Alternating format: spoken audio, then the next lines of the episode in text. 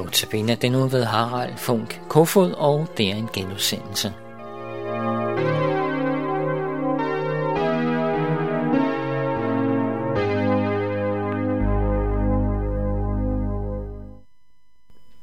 Da jeg begyndte på denne række notabineandagter, sagde jeg, at jeg ville følge kirkeårets begivenheder.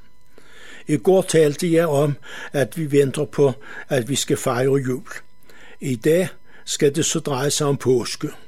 Påske begynder jo med palmesøndag, hvor Jesus red ind i Jerusalem, og det fortsætter med skærtorsdag, hvor Jesus indstiftede nadvåren og vaskede disciplens fødder. Men jeg vil starte med langfredag og hvad der skete for os. Lad os bede. Kære Gud, vi beder om, at du vil sende din ånd over denne udsendelse, så den bliver til glæde og gavn både for mig og for dem, der lytter. Amen. Påske betyder forbigang, og den første påske fandt sted, da Gud ville føre israelitterne ud af slaveriet i Ægypten. Kong Farao ville ikke lade dem rejse.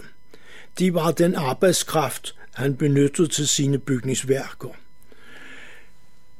For at få farao til at slippe israelitterne, sendte Gud ti plager over Ægypterne. De blev værre og værre. Den tiende plage indebar, at alle førstefødte, altså det ældste barn i en familie, skulle dø. Men Gud ville ikke, at det skulle ramme israelitterne.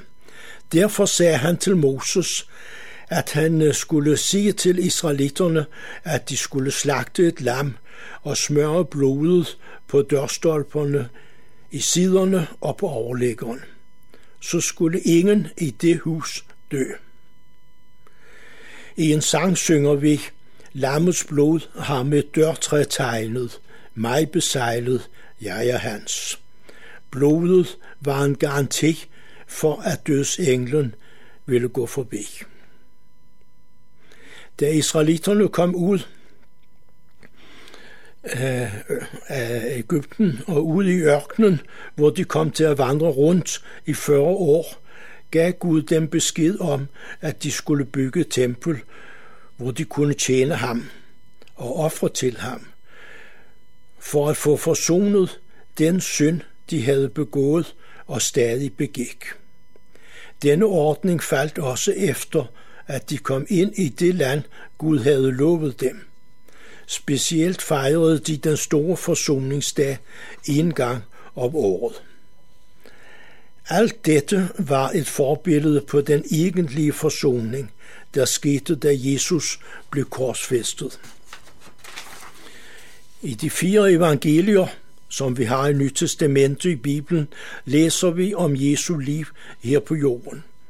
Hvordan han blev født som menneske, levede, døde og stod op fra de døde og for til himmels. I Johannes evangeliet kapitel 19, vers 30 læser vi, at Jesus siger, det er fuldbragt. Det var frelsesværket, der blev fuldbragt en gang for alle. Jeg læser par vers fra Lukas evangeliet, kapitel 23, vers 44 til 46, og der står, Da sagde han til dem, dette er, hvad jeg sagde til jer, mens jeg endnu var hos jer. Alt det må opfyldes, som står skrevet om mig i Moseloven, hos profeterne og i salmerne. Der åbnede han deres sind, så de kunne forstå at skrifterne. Og han sagde til dem, således står der skrevet, Kristus skal lide og opstå fra de døde på den tredje dag.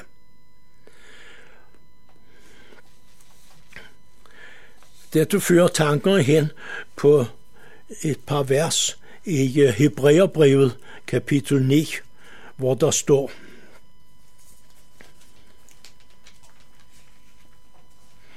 Det er vers 11 og 12.